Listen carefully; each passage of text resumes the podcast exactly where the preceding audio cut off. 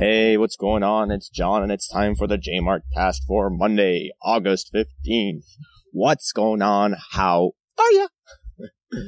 Hello, friends and family. Hope you've had a great week. My, mine has been pretty good. It is Sunday morning now, and I thought while I'm walking, I do a little bit of talking and try to record a podcast as I go to get my morning coffee. Today is, like I said, Sunday, the day after uh, one of my buddies um, what's it called? Baby showers. Yeah, he's due to have a, his wife is due to give birth to their baby in about five weeks or so. So pretty exciting stuff there. I was just happy to see him and congratulate him and, you know, give him some little bit of advice. Mostly just telling him to enjoy the good parts and then not worry about the parts that get feel difficult and hard because they all kind of work themselves out and pass away on their own without any any anything needing from you kind of. Everything just kind of takes care of itself. It's kind of interesting. Anyways moving on. Uh, last week i got pretty uh, pissed off about that forbes vitamin d article eh? and uh, anyway I, I thought i had a pretty good rant and so i was like sending a podcast around to some friends being like oh check it out what do you think and i got mostly positive feedback which is nice. So appreciate all the friends who uh, listened in and gave me that feedback. Appreciate and love you all. And so, uh, and then as you know, I've started this vitamin D conversation with friends. Uh, one of them just uh, sent me an article. Actually, let me see if I can find it. It was Uh, a CTV article, CTV news article, and it was published. See, August 12th. Title is Vitamin D Supplements Could Treat Depression Symptoms. Analysis finds. So, okay, let's see what they say. If I had to just comment on the title right off the bat is, I know a lot of people are affected by seasonal affective disorder, right? I think that's what it is, like SAD, right? That's what the uh, acronym stands for. And obviously that happens in the wintertime when people have the least amount of sunshine available for making vitamin D. So that does make sense. Could could be possible, just on a surface level, kind of looking at the title and thinking about it. All right, so um, article starts with vitamin D supplements could alleviate symptoms of depression in adults. A recent meta-analysis of studies has found. Oh yeah, of course, meta-analysis. You know what? I'm just gonna do a quick little comment here and say that I hate meta-analyses. Um, because what they are is the a meta-analysis is just somebody takes a bunch of separate analyses that are usually done in completely different contexts, but they group them together and try to make some sort of common, I don't know, analysis based on all these completely different studies and then make some sort of generalization that then people take on to to mean that that's the absolute truth and anything that goes against that must be false. Like meta-analyses are crap. You got to look at each each individual study one at a time, look at their methods, see what they've done, and then judge based on that. Like analyze that for yourself to be like, does that make sense? What they did? Were they actually able to prove what they said in their hypothesis? that they're trying to prove or disprove it because you actually can't prove anything, right? Ultimately, in science, all you can do is disprove something. That's all science is. You could go on disproving all the possible hypotheses that you could make, and then the final hypothesis that can't be disproven is the one that is most likely true, and that's the one we go go with until we gather new data, new knowledge that is able to uh, help us make new hypotheses and then find new ways of disproving them. And then the cycle goes on and on and on. That, that's what science is.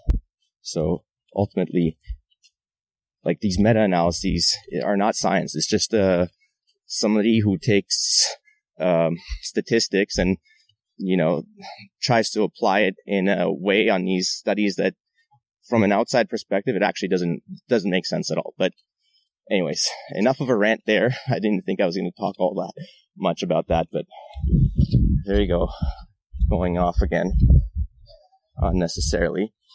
Okay, so researchers from Finland, Australia, and the US outlined their findings in a peer-reviewed pub- paper published in Critical Reviews in Food Science and Nutrition on July 11th. They analyzed 41 studies looking at the efficacy of vitamin D among adults when it came to addressing depressive symptoms. Okay, 41 studies. Like, like you'd have to look at those individual studies, all 41 of those studies, to really get a sense of whether the claims this meta-analysis makes actually make sense based on what you kind of, you know, uh, make sense of from those 41 studies, based on the methods, based on the results, based on everything.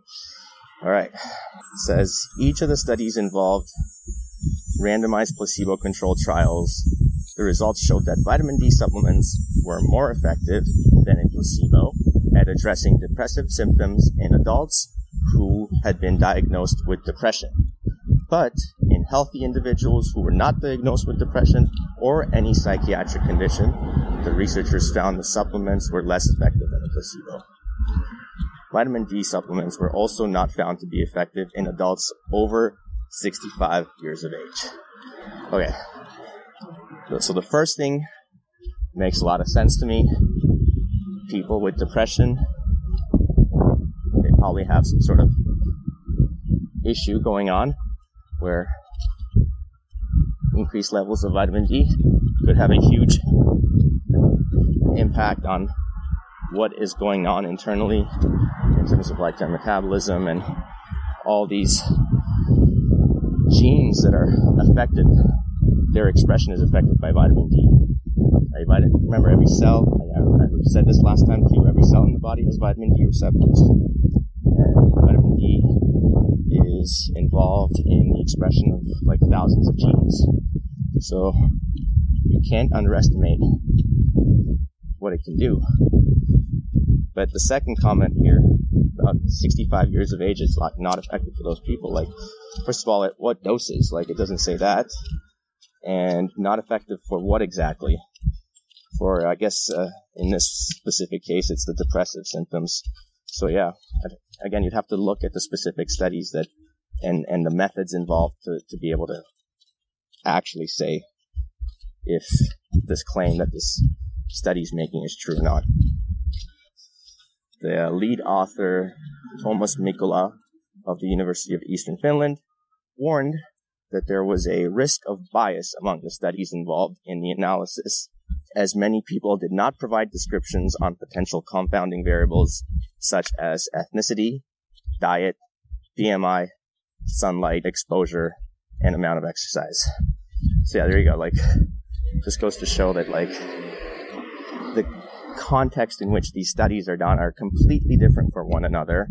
And so because you're lacking all these confounding variables that you'd have to, you'd need to control for to make sure that the studies actually, you know, make sense and are giving you some sort of a, an output that you can contextualize and be like, okay, we've controlled for all these variables. So the outcome we see must be because of this one variable we changed. It's not like that. All these variables are all loosey goosey everywhere. Like nobody knows what anyone, anyone's actual context is. So, like, just to say, I don't know, just to say that like, you can conclusively trust the outcome of this study th- through this kind of like an analysis. It's just, I, I don't buy it. Meta-analyses suck. You have to look at individual studies one by one. And this is what the main uh, lead author is saying as well. Despite the broad scope of this meta-analysis, the certainty of evidence remains low due to the heterogeneity of populations studied and due to the risk of bias associated with larger numbers of studies. Yeah, they're just saying the same thing. And then it's the classic, uh, authors say more research is needed to draw accurate conclusions on whether vitamin D could be used to treat depression. Yeah, that's the classic thing that scientists always say. Well, we need to do more research, you know, because we don't know anything. uh, and then I did take a look at this meta-analysis. And like I said, I don't like these because it's all about statistics. And like I took like the most basic level of statistics at university for my Bachelor of Science degree just enough to be able to like, you know, tell a difference between significantly different and like what uh, certain types of distributions look like and stuff like that. But the way they apply it in these kinds of meta-analysis, I am not able to tell at all if like this makes sense at all or does not. So it's kind of almost pointless for me to read this stuff. I do try to go through it every once in a while, see if I can pick out certain things that like I can point out as, oh, this makes sense and this doesn't. And usually what you have to do is you go to the, you have to go to the methods section to be able to, uh, you know, really point this stuff out. Because, uh, then you can just be like, oh, they did that. And then they're trying to make this other claim based off of that that doesn't make sense or it does make sense. And then one thing that I did find was, I can see if I can find it back, but basically it was just talking about how the uh, range of doses in all these studies that they looked at was was such an insanely large range range that it's like okay what how can you make any conclusion based on these large variants of like what the trials are trying? Mm, let's see if i can find it. Oh here it is. Okay it says the single doses of vitamin d varied from 400 international units to 500,000 international units. And as calculated per intervention day from 400 IU to approximately 14,000 IU. So that was the range daily. So some people got very little and some people like got what I would consider a large, large dose, large enough to actually make a difference. So it's like then you have to like why why would they include those studies with the low doses? I don't know. I guess you have to include that to show, uh, um, yeah, what what the threshold effect is, right? So I don't know, but they in this study from like the basic abstract that I, that I read, they don't really contextualize the dosage very very well at all. So it's like you you really got to dig through all this research to be able to be certain to know what you're talking about. But like that's not what happens, right? Like most people will just read the Forbes article t- title saying "Stop taking vitamin D already," or even just this one, right? The CD- CTV news article, like, "Oh, vitamin D helps depression." Like maybe, maybe not. Like I don't think we can say based on this study it's a, it's a, it's just a statistical study that combines four random, not four, 41 other random studies together. That's hard to, like, you know, see if there's like actual congruency between all these types of, uh, uh, patients that were used in the studies and in terms of like what the actual treatment they got is. It seems like there's just like 41 completely different studies. So why would we find any common I don't know, thread among them, but apparently they do. And, you know, that, that's science for you at this point. Science has just become like statistical masturbators, basically. Let's find, let's find some random numbers and put them together and see if we can make any, any sense of it. Like, that's not, that's not science. Anyway, enough of a rant there. so, moving on to uh, another health related thing that I wanted to talk about, which was related to eyesight, actually. Let me see if I can find it. Interesting thread that I came across related to eyesight, and I thought I'd, I'd like to share this one on the pod. John Constas. Here we go. The eyeglass industry makes $140 billion a year, correcting your vision correcting in quotations. But there's a little dirty secret they don't want you to know. Dun dun dun. All right, so thread from uh, Twitter uh, account at John Constas. He says, poor eyesight isn't just about genetics. Your environment also plays a role. 100% agree, agree with that. It's always the combination of genetics and environment, nature and nurture, not either one. Today we spend most of our time indoors staring at our screens within the dark confines of offices. It's taken a toll on our vision.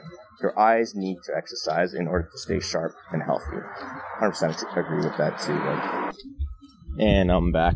I just had to uh, pause the uh, recording there to go get the coffee because I arrived at the coffee shop and just had to stand in line there. I didn't want to be talking to my phone as uh, I'm standing in line around a bunch of people. So I had to hit the pause button there. Got my coffee now. I can get back to that vision thread that I thought was very interesting. Thought I'd share on the podcast. So again, John Constas on Twitter, he was saying, Good vision meant life or death for our ancestors. They needed to search the horizon for food to feed their families. Finding berries and mushrooms was also, was also necessary. If poor vision was purely genetic, natural selection would have wiped it out of the gene pool. Why? Because not correcting, not correctly identifying poisonous food or mistaking a snake for a tree branch meant you died. Death equals not able to pass on DNA. now, you've probably been wondering how is this possible? We've been told all our lives that poor, poor eyesight meant glasses forever, and that your vision will get worse over time. In today's world, there's some truth to that statement. You can change that though. Your eyes are surrounded by muscles that move them in all directions. Like all muscles, they follow the adage, use it or lose it by not looking at faraway distances and being outside in sunlight, these structures weaken.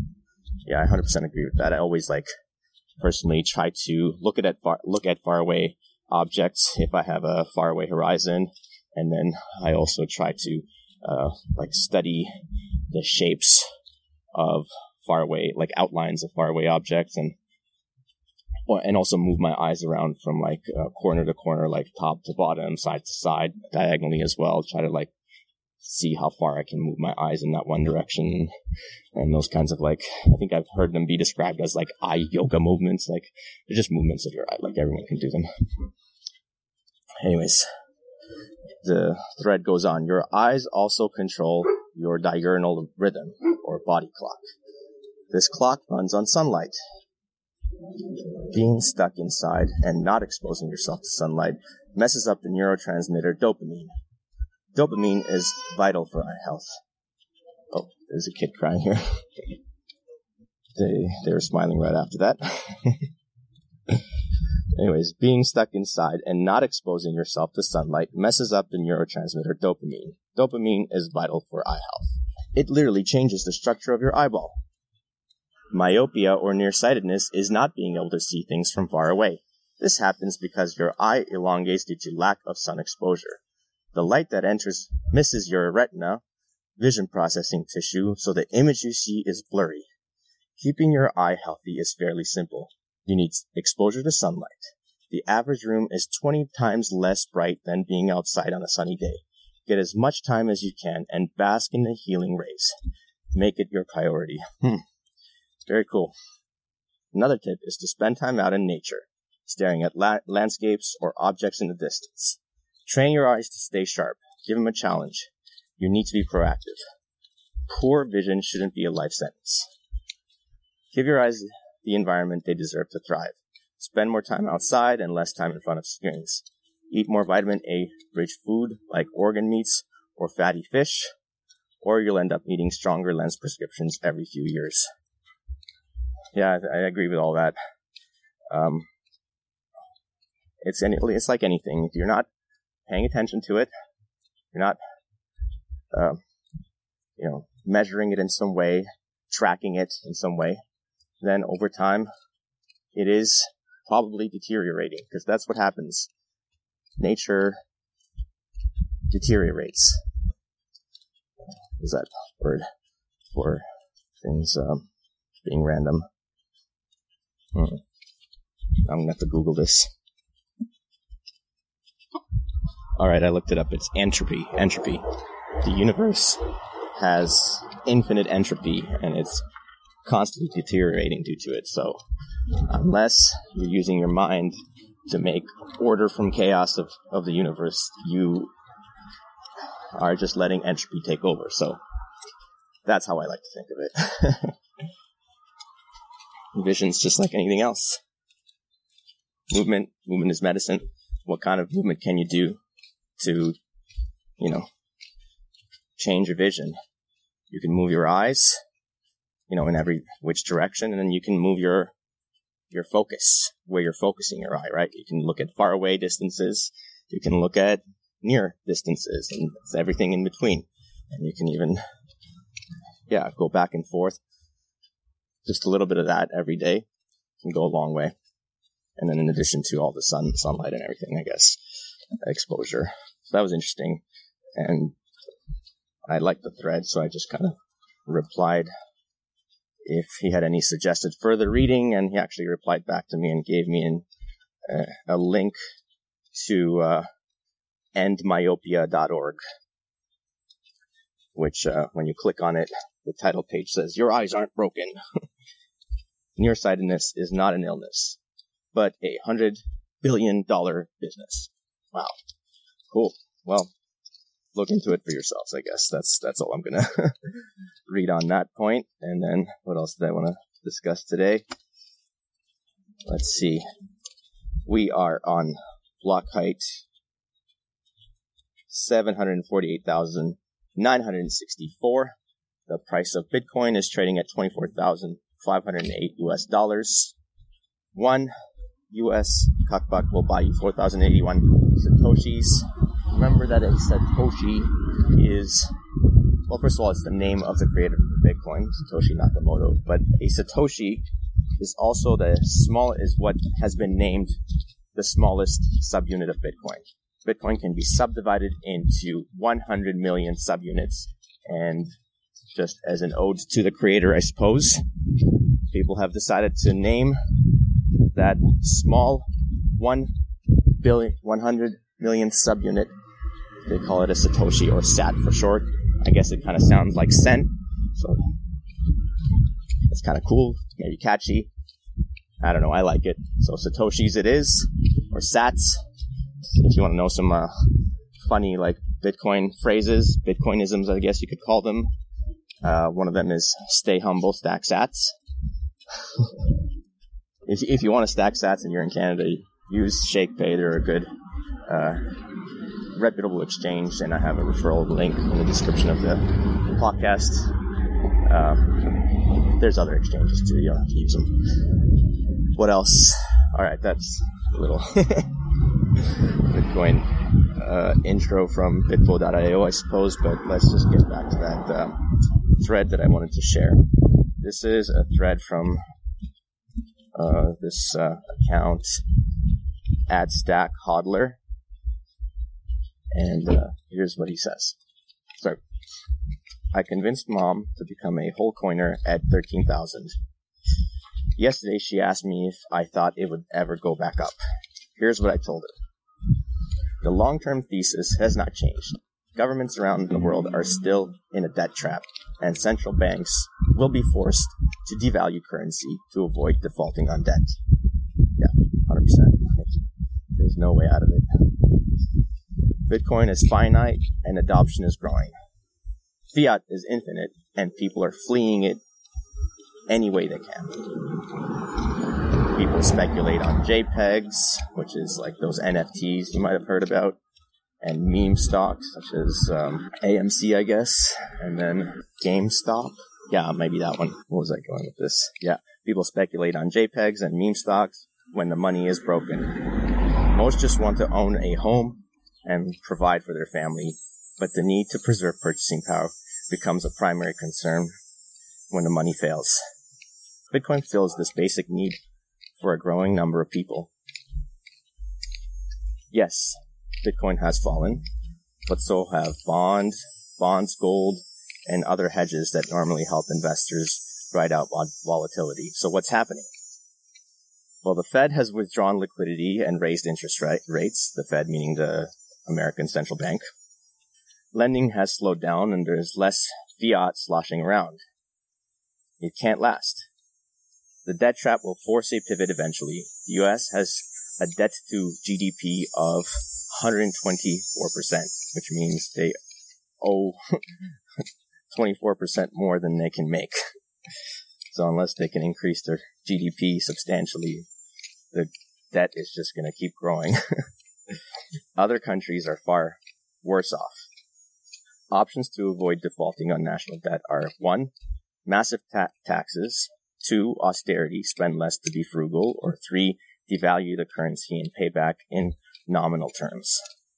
So let's go over those choices and see which ones are likely to happen.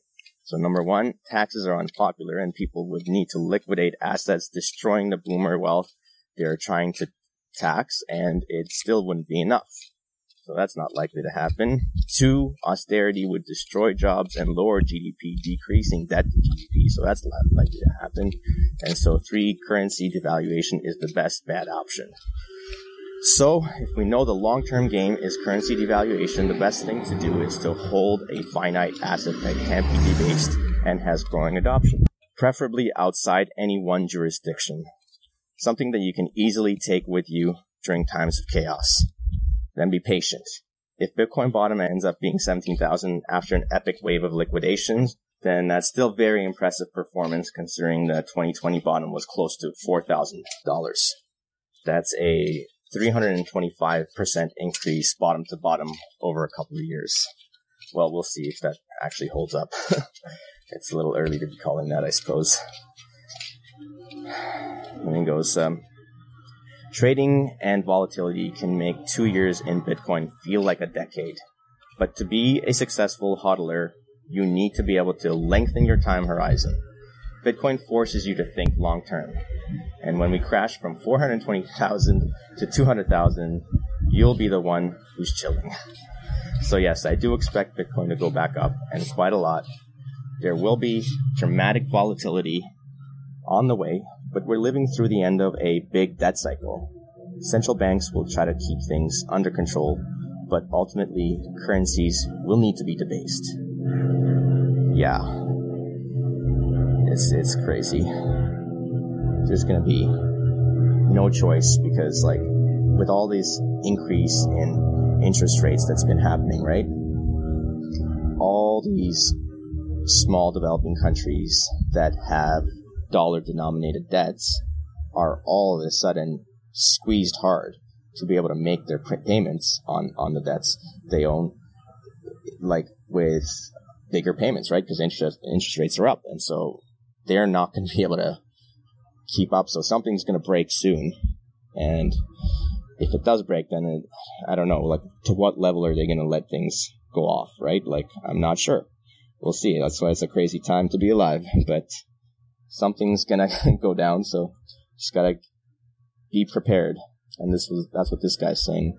You know, own something that, uh, is finite and something that can be moved easily and that's that's Bitcoin, right? All right. How long have I been going on for? I can go a bit longer. Why not? There's another thread that I wanted to discuss, and then I think after that we'll call it a day.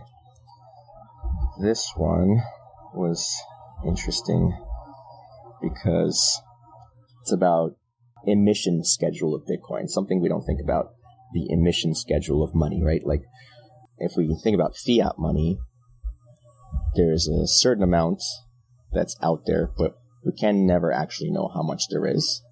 And that amount is constantly growing as new loans are made and as whether that be from corporations, from individuals, or from banks, or from, uh, you guessed it, nations, right? The biggest one is the nation state that does the, the largest amount of um, um, loans, that takes the largest amount of loans.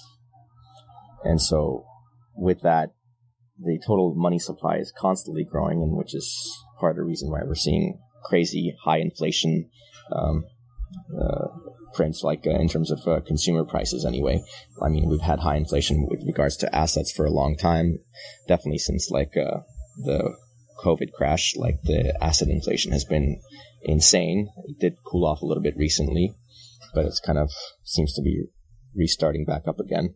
We'll see, or might, or it might just be a bear market rally. But anyways, not to get too sidetracked here, but uh, essentially the total money supply when it comes to U.S. dollars or other fiat currencies is unknown, but knowably constantly growing. But what about the supply of Bitcoin. People always say there's 21 million, which is true, but like, what does that actually mean? Like, does that mean there's 21 million now? Or there will eventually be 21 million? How is new Bitcoin made? Like, there's a lot of questions that come with this. So I found an interesting, interesting thread that kind of can go into this a little bit. So let's go over this. This is from a Twitter profile at John Cantrell 97. John C A N T R E L L 97. He says Bitcoin is designed to emit a total of 21 million coins, with the last bits of coin to be mined in the year 2140.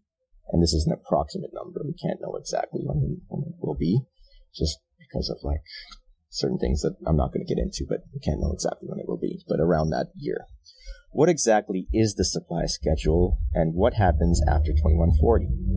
The supply schedule is one of the most important aspects of Bitcoin. Let me break it down for you. Every block that is mined is allowed to produce a certain amount of Bitcoin. This amount is called a block reward and it started at 50 Bitcoin per block. Every 210,000 blocks, which is roughly four years or so, this reward halves.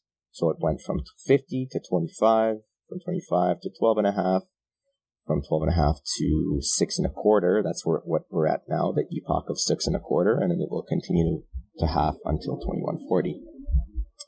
This is what is referred to as the supply schedule. The exact parameters aren't important. It's the fact that it is known ahead of time and cannot change that makes Bitcoin so revolutionary. Everyone can know exactly how much Bitcoin will exist at any point in the future.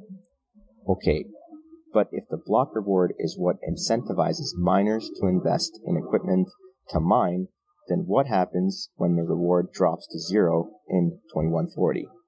So I'm just going to take a little pause here and try to explain this a little bit more. So it's talking about miners investing equipment to mine.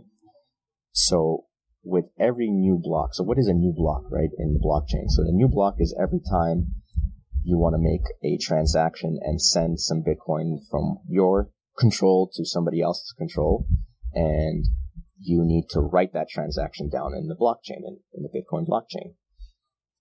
In order to do that, you make that transaction and then you also apply a fee with it to give to miners to write that transaction in the newest coming block. And then so the miners compete with each other to see who's the first one to mine the, the, the newest block or write down these transactions. And if whoever wins this competition, um, as a reward, they get to collect all the fees that people paid to get their transactions written. Plus, on top of that, this block reward, which, uh, which is basically how new Bitcoin is created. Okay. So then, okay, back to the question. He says, but if the block reward is what incentivizes miners to invest in equipment to mine, then what happens when the reward drops to zero in 2140? If miners are important in securing the network, then how will they be incentivized to continue mining? One thing to keep in mind is that every transaction in a block must include a fee that is paid to the miner. These fees will exist, will still exist in 2140, and depending on the price of Bitcoin by then, they will be enough to sustain a certain amount of hash power. It's important to understand there is a direct relationship between the revenue generated from each block and the hash power on the network. As the price goes up, miners are willing to spend more money and more hash power to earn the extra revenue. Will fees alone be enough? It's hard to answer with certainty because the answer depends on another difficult question. How much hash power is enough to secure the network? Some would argue there's already orders of magnitude more hash than is truly needed. I'll leave this question for another day. So what happens in 2140? Blocks will continue to be mined every 10 minutes, and the miners of those blocks will be rewarded with the transaction fees. The question is, how much hash power will there be, and how distributed will it be? I'm optimistic there'll be enough. Yeah, so it's interesting to think about, like, 2140 is a long time away from now.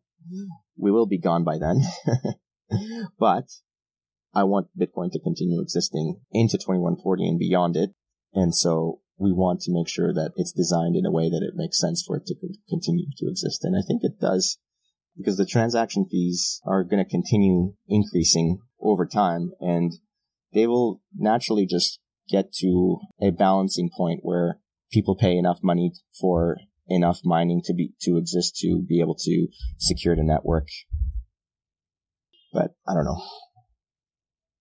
I'm not smart enough to think about this uh, that well, I guess. That's why we got smarter people like designing these things and uh, playing out the game theory and trying to think about how this can all work out. But in the meantime, it's just, just interesting to read about and share with you guys. All right, I think I'm done. This was a little bit of a, a less exciting ending than I was hoping, but whatever. We did it together. Whoever listened in, appreciate you for spending the time with me and, you know, learning together. This is all new for me as well, but hopefully this outdoor version of the podcast was uh, not too bad and the sound quality turns out okay. But uh, thanks for joining me on another episode of the JMartcast. As always, if you haven't yet, please take a second to rate the podcast either on Spotify or Apple Podcasts as well. If you want to help the podcast some more, don't forget to share an episode with a friend. And that's it for now. As always, stay active, be grateful. JMart out.